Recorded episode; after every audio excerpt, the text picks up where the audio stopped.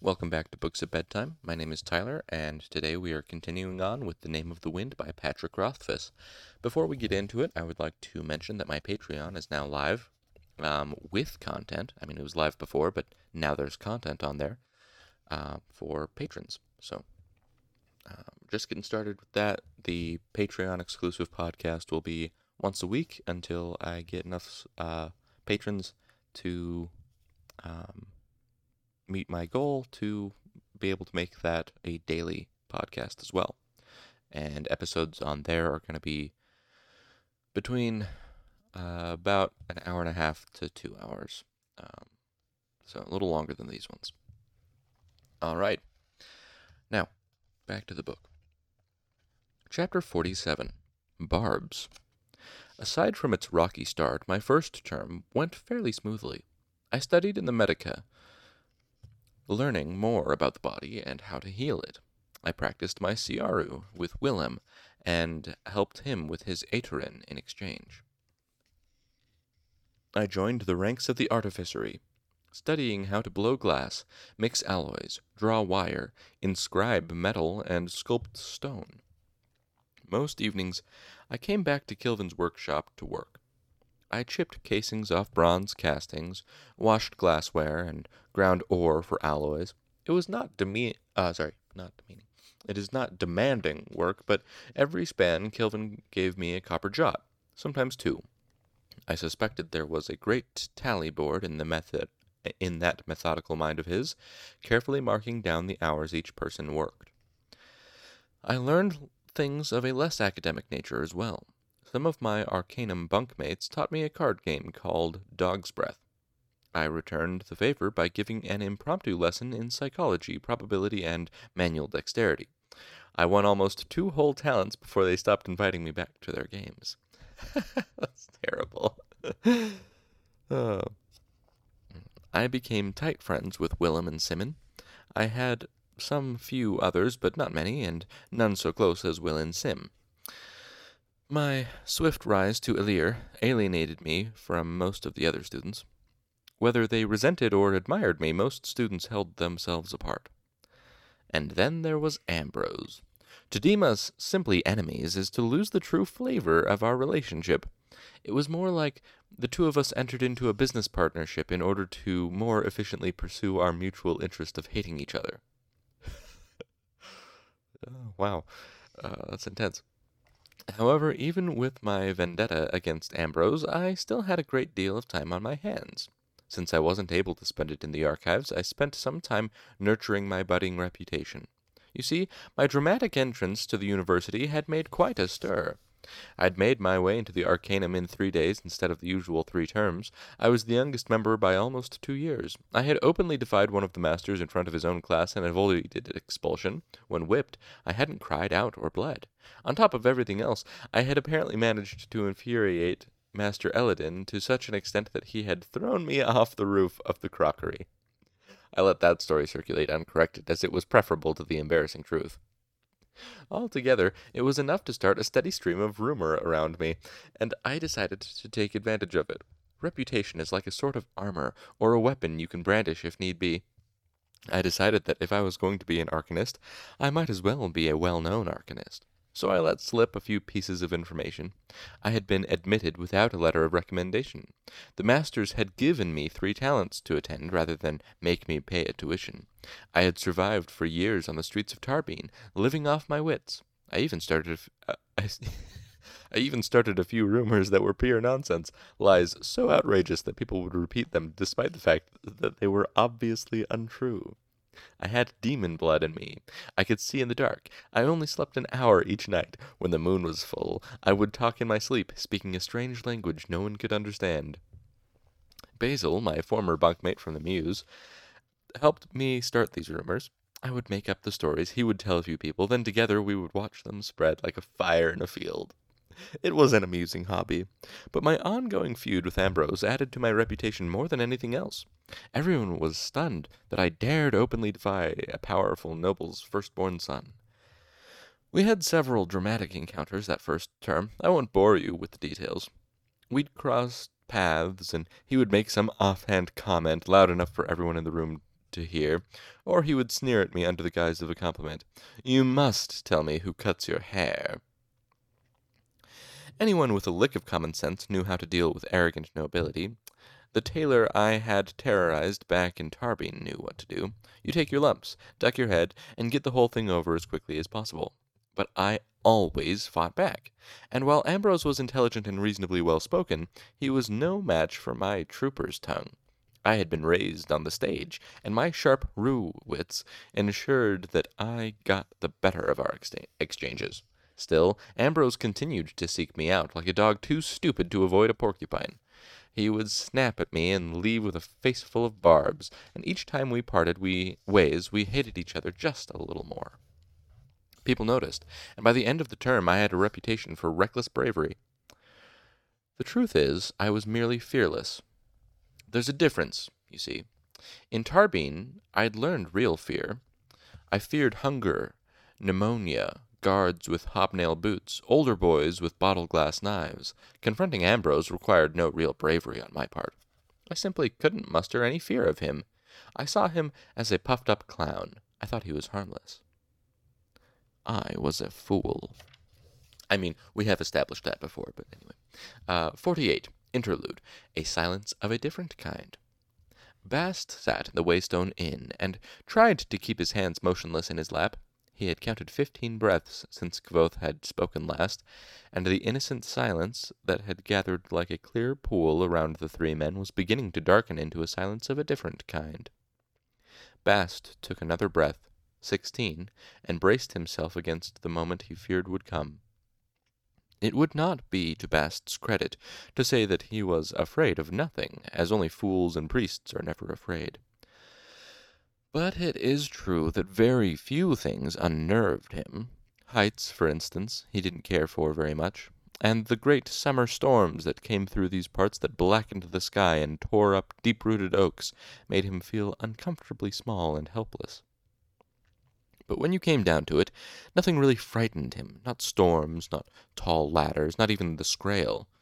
Bast was brave by being largely fearless. Nothing would turn him pale, or if it did, he didn't stay pale for very long. Oh, he certainly didn't relish the thought of someone hurting him, stabbing him with bitter iron, searing him with hot coals, that sort of thing. But just because he didn't like the thought of his blood on the outside didn't mean he was really afraid of those things. He just didn't want them to happen. To really fear something, you have to dwell on it, and since there was nothing that preyed on Bast's waking mind in this fashion, there was nothing his heart truly feared. But hearts can change. Ten years ago he had lost his grip climbing a tall rennel tree to, prick, to pick a fruit for a girl he fancied. After he slipped, he had hung for a long minute, head down, before falling. In that long minute, a small fear rooted inside him and had stayed with him ever since. In the same way, Bast had learned a new fear of late. A year ago he had been fearless as any sane man can hope to be, but now Bast feared silence. Not the ordinary silence that came from a simple absence of things moving about and making noise. Bast feared the deep weary silence that gathered around his master at times, like an invisible shroud. Bast breathed in again. Seventeen. He fought not to wring his hands as he waited for the deep silence to invade the room. He waited for it to crystallize and show its teeth on the edges of the cool quiet that had pooled in the waystone. He knew how it came, like the frost that bleeds out of the winter ground, hardening the clear water that an early thaw leaves in wagon ruts. But before Bast could draw another breath, Kvothe straightened in his chair and made a motion for Chronicler to lay down his pen. Bast nearly wept as he sensed the silence scatter like a dark bird startled into flight. Kvothe gave a sigh that hovered between annoyance and resignation. I will admit, he said, that I am not sure how to approach the next part of the story afraid to let the silence stretch for too long. Bast chirruped, Why don't you simply talk about things? Sorry, why don't you simply talk about what is most important first? Then you can go back and touch on other things if you need to. As if it were as simple as that, Kvothe said sharply. What is most important, my magic or my music, my triumphs or my follies? Bast bl- flushed a deep crimson and bit his lips. Kvothe let out his breath in a sudden rush. I'm sorry, Bast. It's good advice, as all of your seemingly inane advice turns out to be. He pushed his hair his not his hair. He pushed his chair back from the table. But before we continue, the real world has certain calls on me that I can no longer ignore. If you will please excuse me for a moment. Ah, he has to go to the bathroom. ah, yes, the call of nature. Uh, okay, anyway. Uh, Chronicler and Bast stood as well, stretching their legs and attending to their calls of their own. Bast lit the lamps. Kvothe produced more cheese and bread and hard spiced sausage. They ate, and some small effort was made at polite conversation, but their minds were elsewhere, dwelling on the story. Bast ate half of everything. Chronicler accounted for this a sizable, though more modest amount. Kvothe had a bite or two before he spoke. Onward, then. Music and magic, triumph and folly. Think now. What does our story need? What vital element is it lacking? Women, Reshi, Bast said immediately. There's a real paucity of women. Kvothe smiled. Not women, Bast. A woman. The woman. Kvothe looked at Chronicler. You have heard bits and pieces, I don't doubt. I will tell you the truth of her, though I fear I may not be equal to the challenge. Chronicler picked up his pen, but before he could dip it, Kvothe held up a hand. Let me say one thing before I start. I have told stories in the past, painted pictures with words, told hard lies and harder truths. Once I sang colors to a blind man. Seven hours I played, but at the end he said he saw them, green and red and gold. That, I think, was easier than this. Trying to make you understand her with nothing more than words. You have never seen her, never heard her voice. You cannot know. Kvothe motioned for Chronicler to pick up his pen, but still I will try.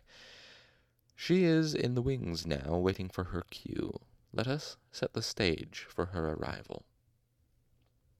Chapter 49 the nature of wild things. As with all truly wild things, care is necessary when making your approach. Stealth is useless. Wild things recognize stealth for what it is a lie and a trap. While wild things might play games of stealth, in doing so may even occasionally fall prey to stealth, they are never truly caught by it. So, with slow care, rather than stealth, we must approach the subject of a certain woman. Her wildness is of such a degree. I fear approaching her too quickly, even in a story. Should I move recklessly, I might startle even the idea of her into sudden flight. So, in the name of slow care, I will speak of how I met her, and to do that, I must speak of events that brought me quite unwillingly across the river and into Imre. I finished my first term with three silver talents and a single jot. Not long ago it would have seemed like all the money in the world to me. Now I hoped it would be enough for one more term's tuition and a bunk in the Mews. The last span of every term at university was reserved for admissions exams. Classes were cancelled, and the masters spent several hours of each day conducting examinations. Your next term's tuition was based on your performance. A lottery determined when your next exam would be. A great deal hung on the brief interview. Missing a few questions could easily double your tuition. Because of this, slots later in the span were highly prized, as they gave students more time to study and prepare. There was a vigorous trade in appointment times after the lottery was held. Money and favors were bartered as everyone vied for a time that suited them. I was lucky enough to draw a mid morning hour on Cendling, the last day of admissions. If I'd wanted to, I could have sold my slot, but I preferred to take the extra time to study.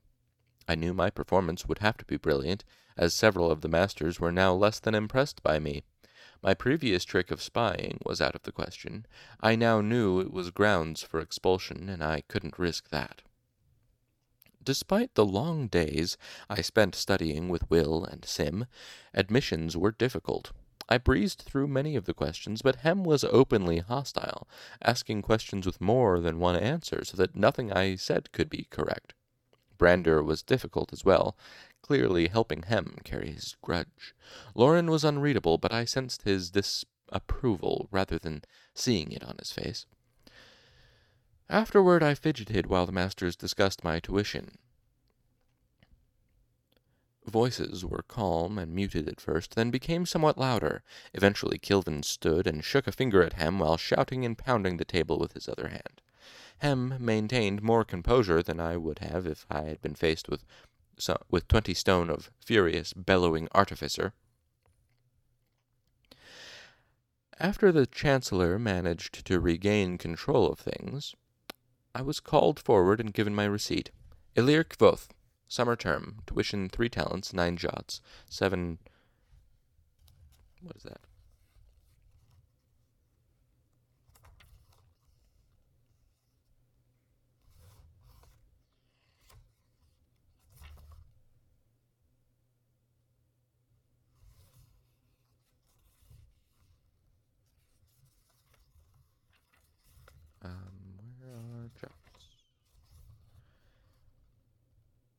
Silver talents, copper jots.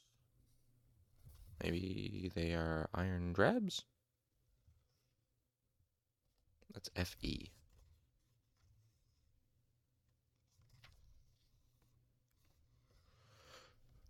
Hmm.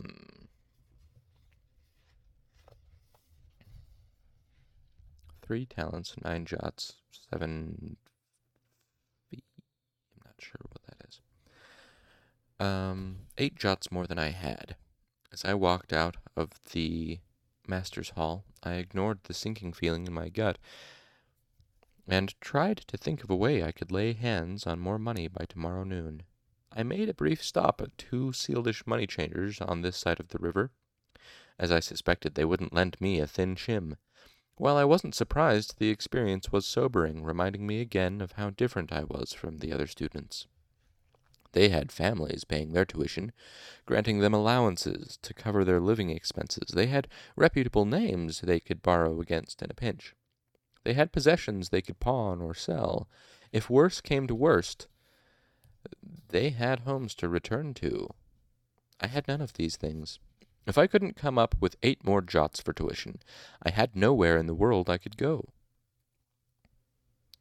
Borrowing from a friend seemed like the simplest option, but I valued my handful of friends too much to risk losing them over money. As my father used to say, there are two wa- sure ways to lose a friend. One is to borrow, the other to lend.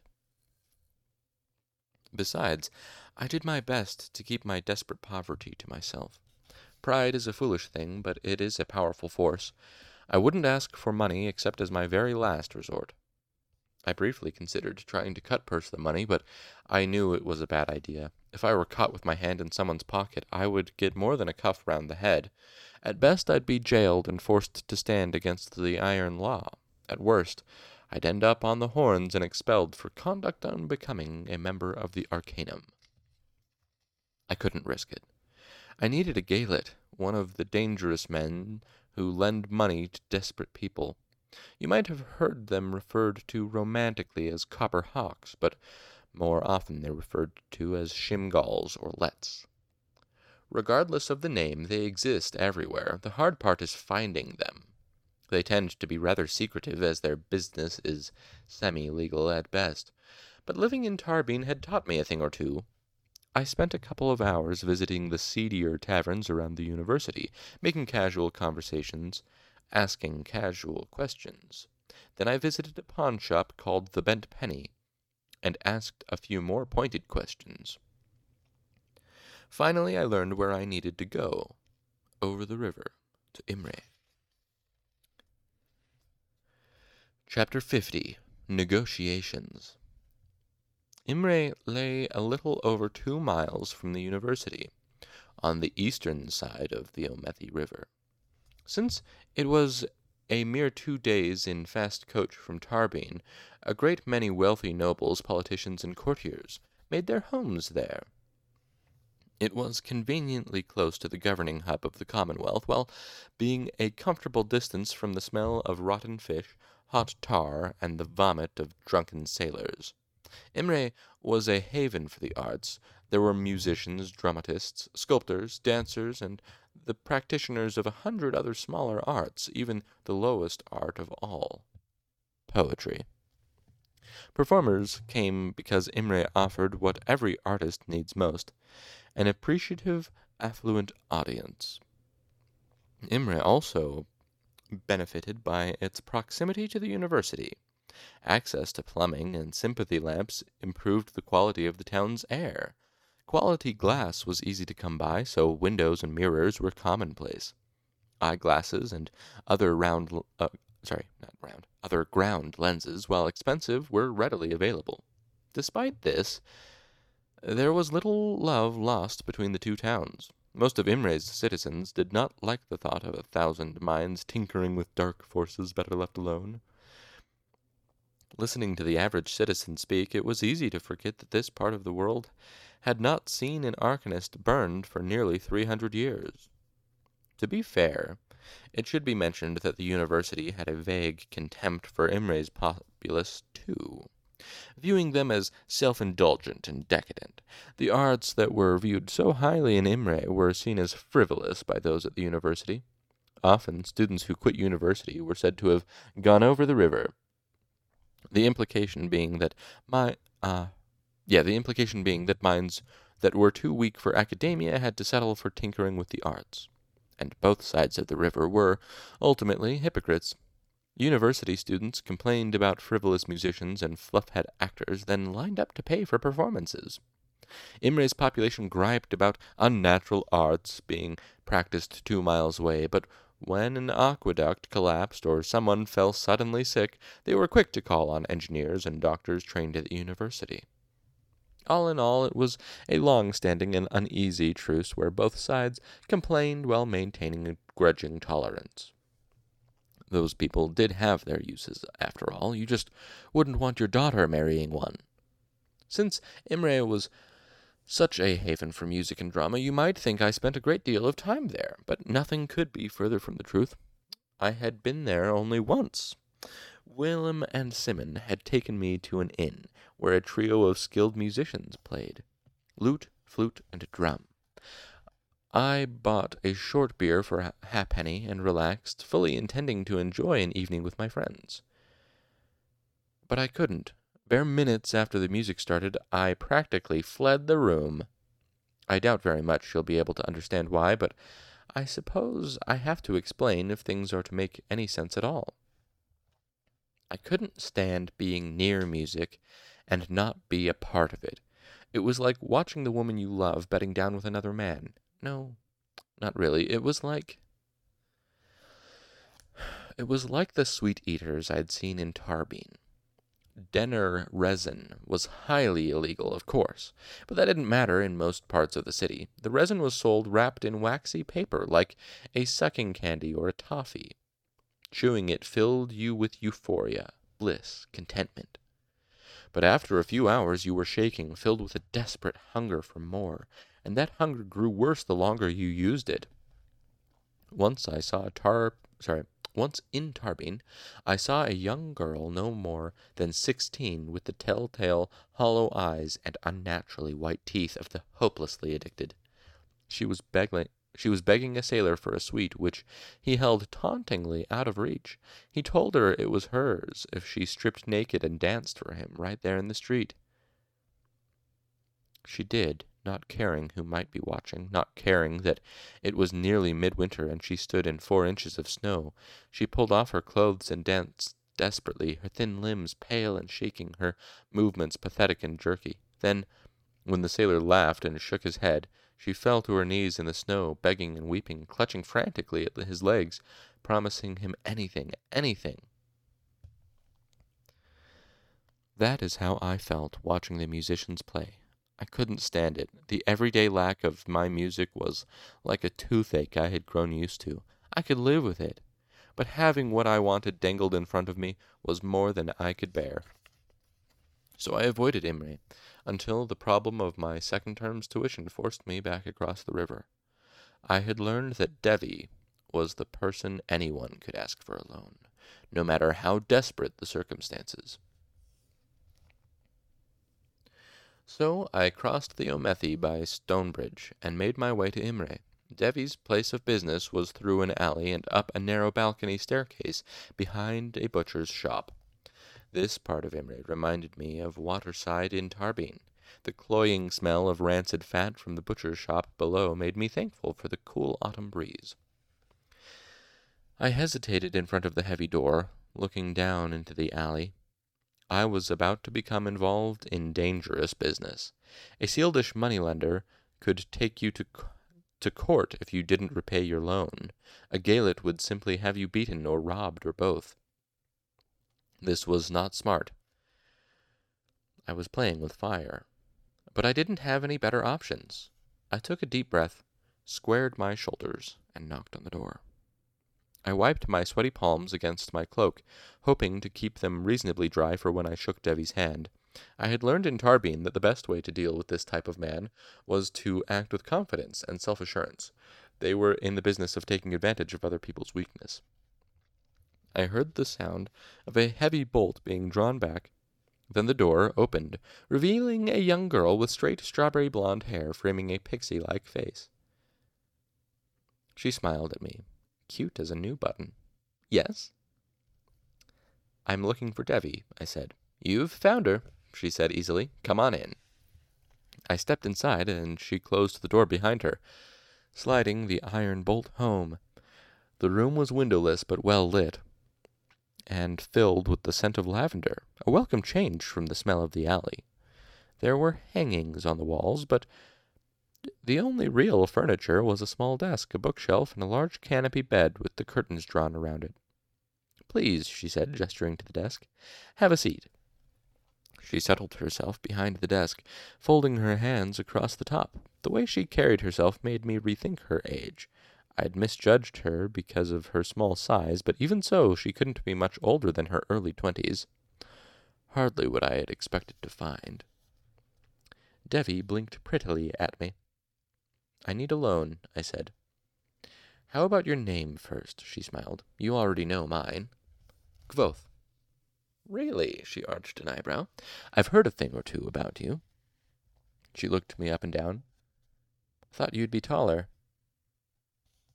I could say the same. I was caught off balance by the situation. Oh, let's see. He's he just thinks I'm saying I I could say the same. I was caught off balance by the situation. I'd been ready for a muscular thug and negotiations filled with thinly veiled threats and bravado. I didn't know what to make of this smiling waif. What have you heard? I asked to fill the silence. Nothing bad, I hope. Good and bad, she grinned, but nothing boring. I folded my hands to keep from fidgeting. So how exactly do we do this?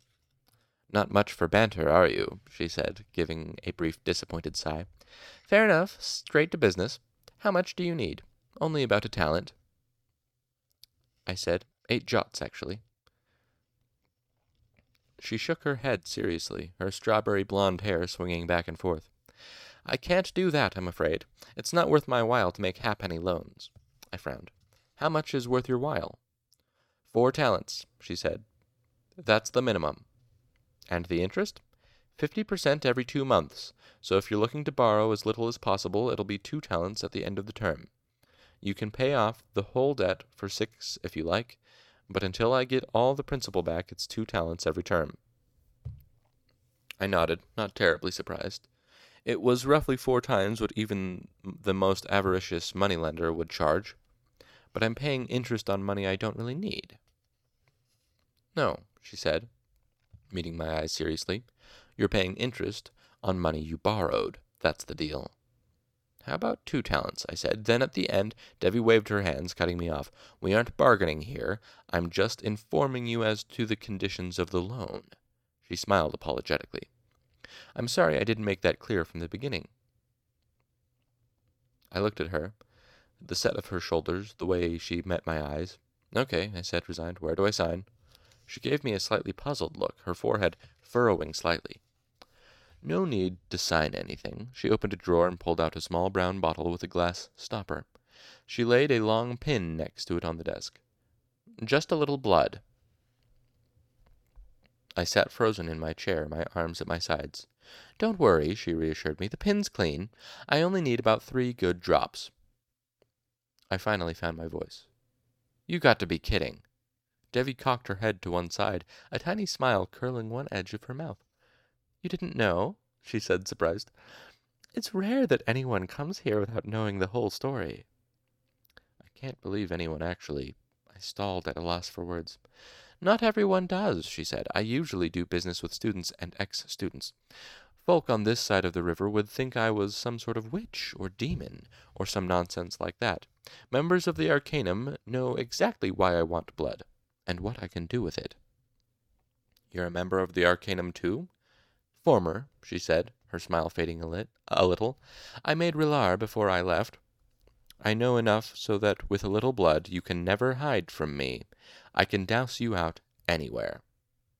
Among other things, I said incredulously, thinking of the wax mommet I'd made of Hem at the beginning of the term. That was just with hair. Blood was much more effective at creating a link. You could kill me. She gave me a frank look. You're awfully thick to be the Arcanum's bright new star. Think it through. Would I stay in business if I made a habit of malfeasance? The masters know about this? She laughed. God's body, of course not. Neither does the constable, the bishop, or my mother. She pointed to her chest, then to me. I know, and you know. That's usually enough to ensure a good working relationship between the two of us. What about unusually? I asked. What if I don't have your money at the end of the term? What then? She spread her hands and shrugged carelessly. Then we work something out between the two of us, like rational people. Maybe you work for me. Tell me secrets. Do me favors. She smiled and gave me a slow, lecherous looking over, laughing at my discomfiture.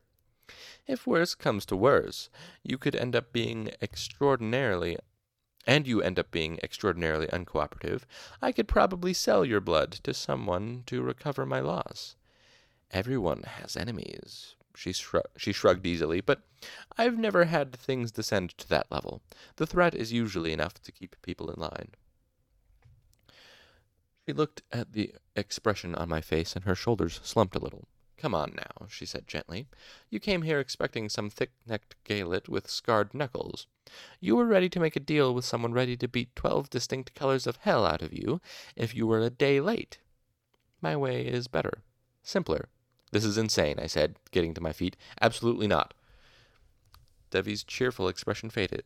Get a hold of yourself, she said, plainly growing exasperated. You're acting like some farmer who thinks I'm trying to buy his soul.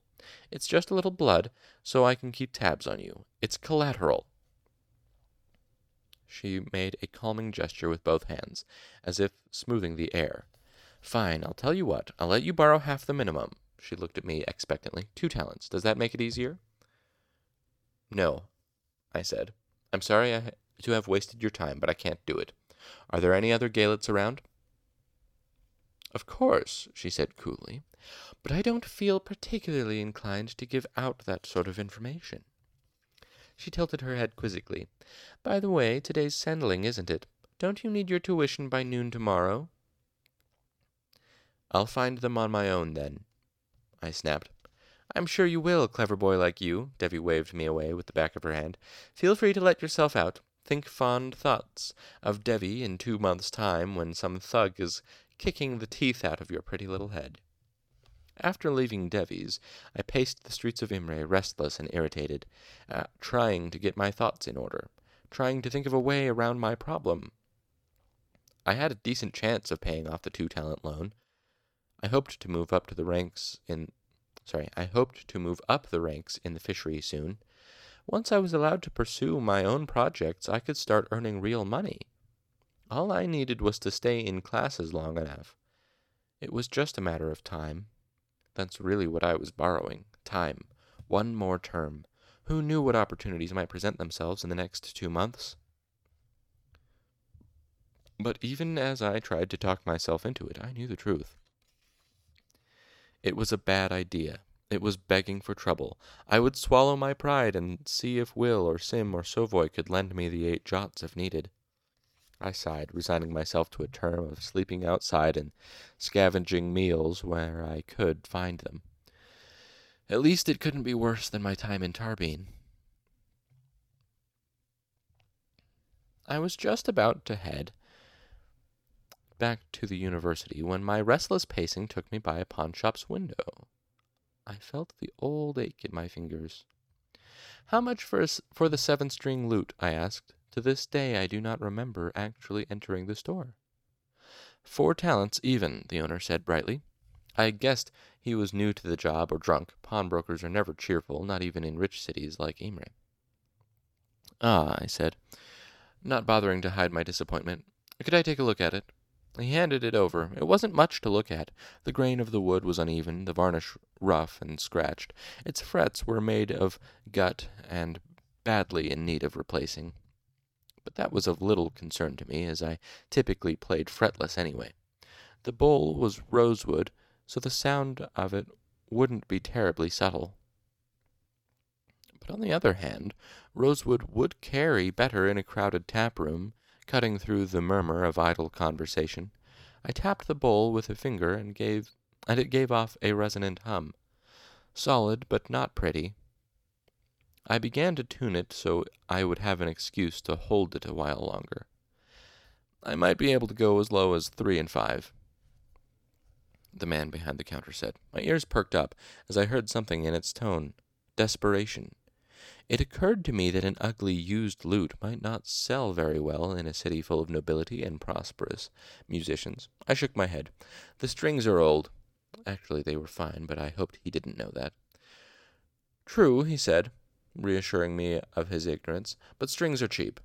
I suppose, I said doubtfully. With a deliberate plan, with a deliberate plan, I set each of the strings just a hair out of tune with the others. I struck a chord and listened to the grating sound. I gave the lute's neck a sour, speculative look. I think the neck might be cracked. I strummed a minor chord that sounded even less appealing. Does that sound cracked to you? I strummed it again, harder. Three and two? he asked hopefully. It's not for me, I said, as if correcting him. It's for my little brother. The little, ba- the little bastard won't leave mine alone. I strummed again and grimaced. I may not like the spirit very much, but I'm not cruel enough to buy him a lute with a sour neck. I paused significantly. When nothing was forthcoming, I prompted him. Not for three and two. Three even? he said hopefully. To all appearances, I held the lute casually, carelessly, but in my heart I was clutching it with a white knuckled fierceness. I cannot hope for you to understand this. When the Chandrian killed my troop, they destroyed every piece of family and home I had ever known. But in some ways it had it, it had been worse when my father's lute was broken in Tarbean. It had been like losing a limb, an eye, a vital organ.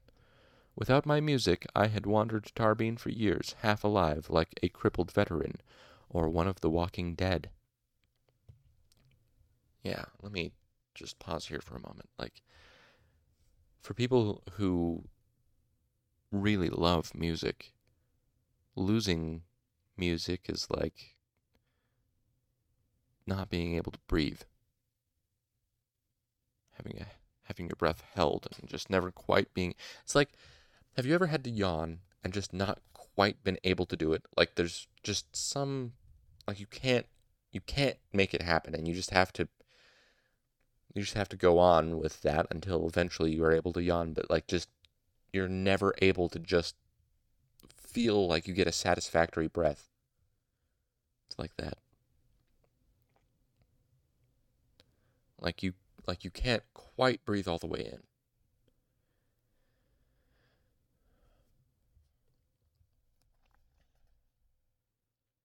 See. Listen, I said to him frankly. I've got two and two for you. I pulled out my purse. You can take it, or this ugly thing can gather dust on a high shelf for the next ten years. I met his eye, careful to keep my face from showing how badly I needed it. I would do anything to keep this lute.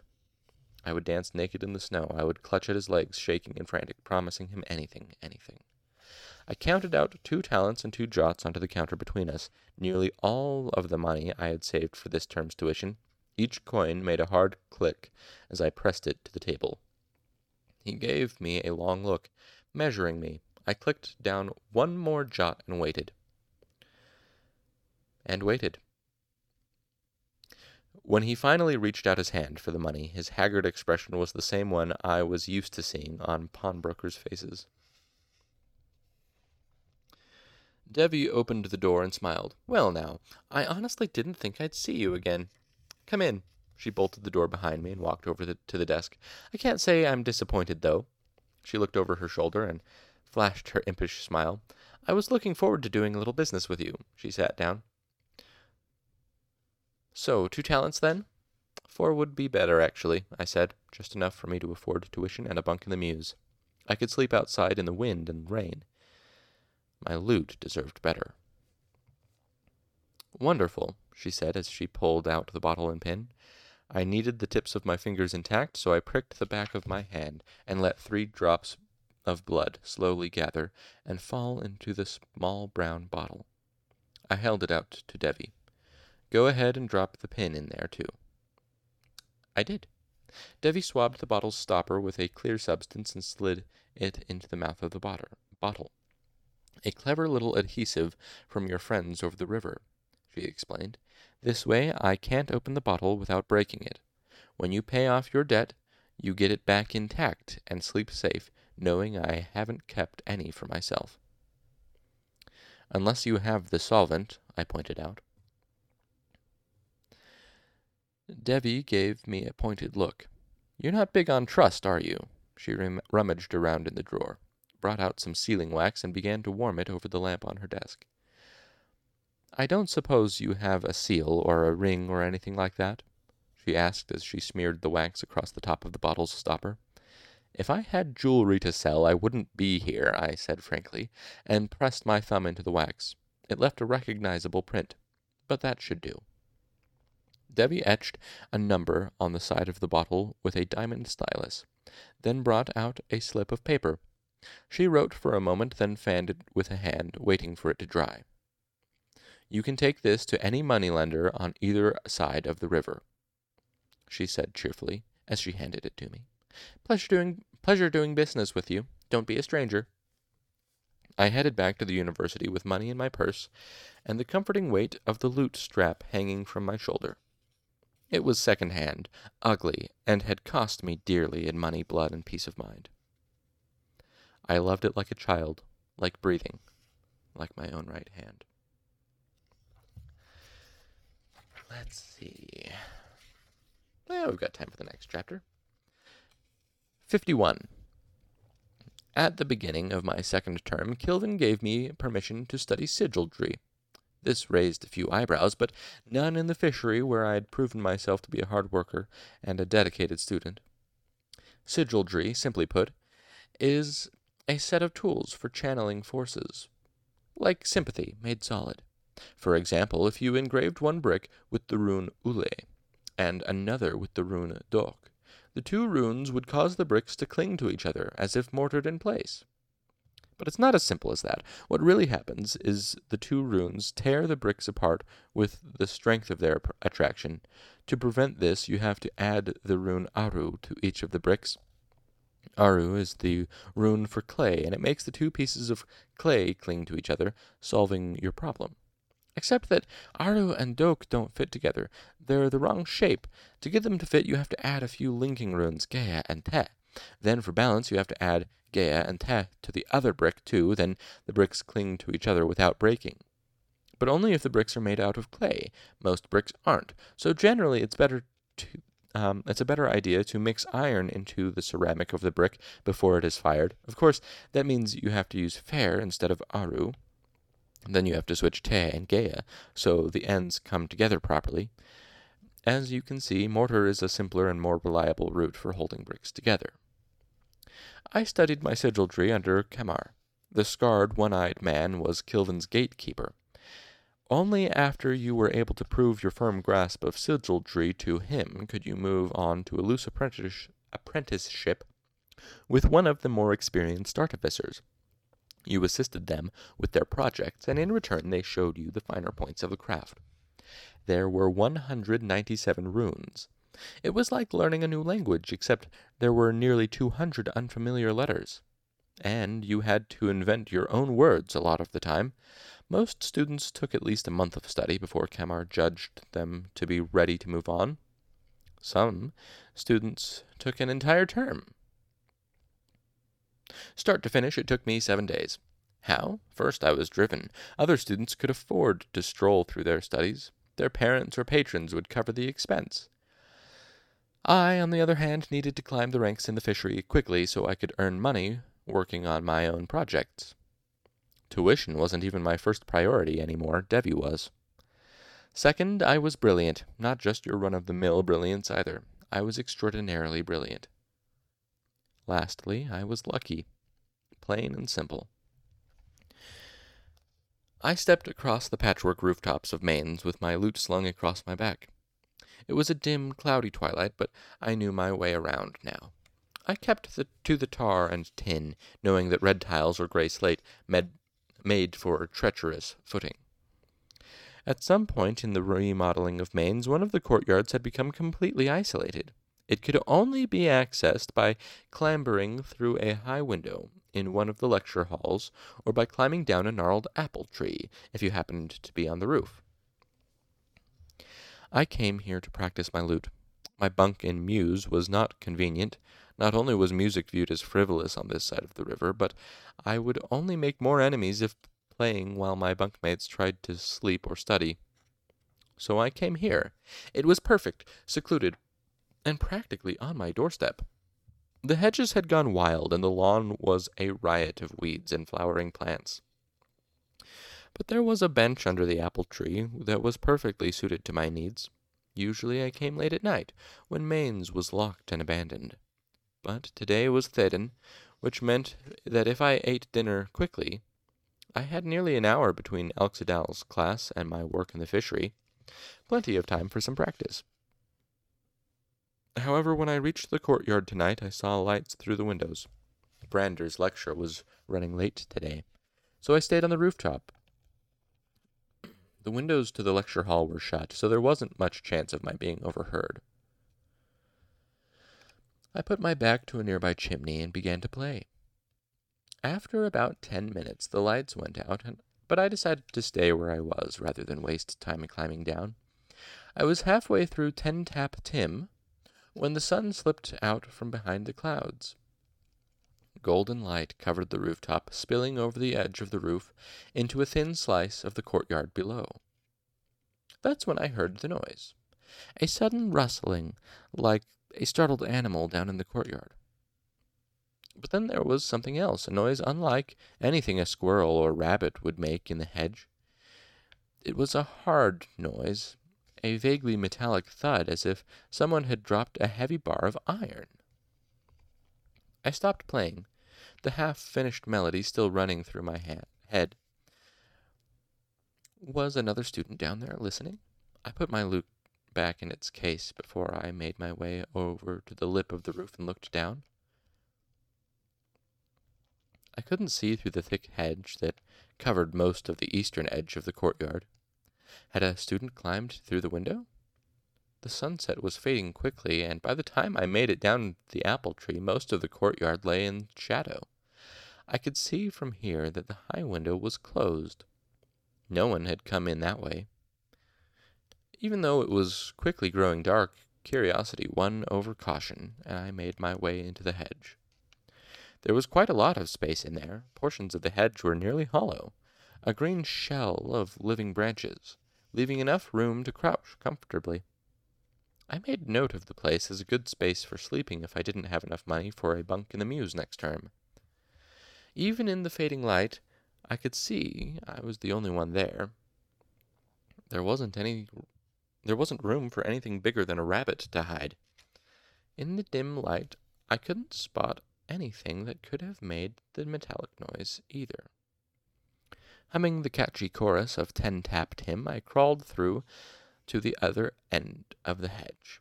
Only when I came through the other side did I notice the drainage gate. I had seen similar ones scattered throughout the university, but this one was older and larger. In fact, the opening might be large enough for a person to fit through if the grate were removed. Hesitantly, I curled a hand around one of the cool metal bars and pulled. The heavy gate pivoted on a hinge and came up about three inches before stopping. In the dim light, I couldn't tell why it wouldn't go any further. I pulled harder, but couldn't budge it. Finally, I gave up and dropped it back into place. It made a hard noise, vaguely metallic, like someone had dropped a heavy bar of iron. Then my fingers felt something behind, uh, felt something that my eyes missed. A maze of grooves etching the surface of the bars. I looked closer and recognized some of the runes I was learning under Cammar, Ula, and Dok. Then something clicked in my head. The chorus of Ten Tap Tim suddenly fit together with the runes I'd been studying under Cammar for the last handful of days. Ul and Dok are both for binding, Re for seeking, Kel for finding, Ge, Ki, Te, Lock, Pes in water, Res in rock. Before I could go any further, sixth bell struck.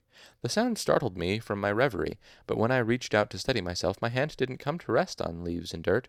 It touched something round and hard and smooth. A green apple. I emerged from the hedge and made my way to the northwest corner where the apple tree stood. No apples were on the ground. It was too early in the year for that. What's more, the iron grate was on the opposite side of the small courtyard. It couldn't have rolled that far. It must have been carried. Unsure of what to think, but knowing I was late for my evening shift in the fishery, I climbed the apple tree, gathered up my lute, and hurried to Kilvin's shop. Later that night I fit the rest of the rooms to music. It took a few hours, but when I was done, it was like having a reference sheet in my head. The next day, Cammar put me through an extensive two hour examination, which I passed. For the next stage of my education in the fishery, I was apprenticed to Manet, the old wild haired student I had met during my first days at the university. Manet had been attending the university for nearly thirty years, and everyone knew him as the eternal Elir. But despite the fact that we held the same rank, Manet had more hands on experience in the fishery than any dozen higher ranking students combined. Manet was patient and considerate. In fact, he reminded me of my old teacher, Abenthy, Except Abenthy had wandered the world like a restless tinker, and it was common knowledge that Manet desired nothing more than to stay at the university for the rest of his life if he could manage it. Manet started small, teaching me simple formula of the sort required for twice tough glass and heat funnels. Under his tutelage, I learned artificing quickly. Oh, as, sorry, as quickly as I learned everything, and it wasn't long before we worked our way up to more complex projects like heat eaters and sympathy lamps. Truly high level artificing, such as sympathy clocks or gear winds, were still beyond my reach, but I knew that it was just a matter of time. Unfortunately, time was proving to be in short supply. Dun dun dun! What does that mean? Unfortunately, that is where we must stop tonight. I know, I know, but you already got a few chapters, so you'll just have to make do. Well, everyone, thanks for joining um, this episode of Books at Bedtime. And remember, the Patreon is now live, so please go check that out. Um, oh, uh, I guess I should mention that uh, since it's just started and I don't have any patrons yet to suggest books or stories. I am reading The Lightning Thief by Rick Riordan on that podcast. Good night, everyone.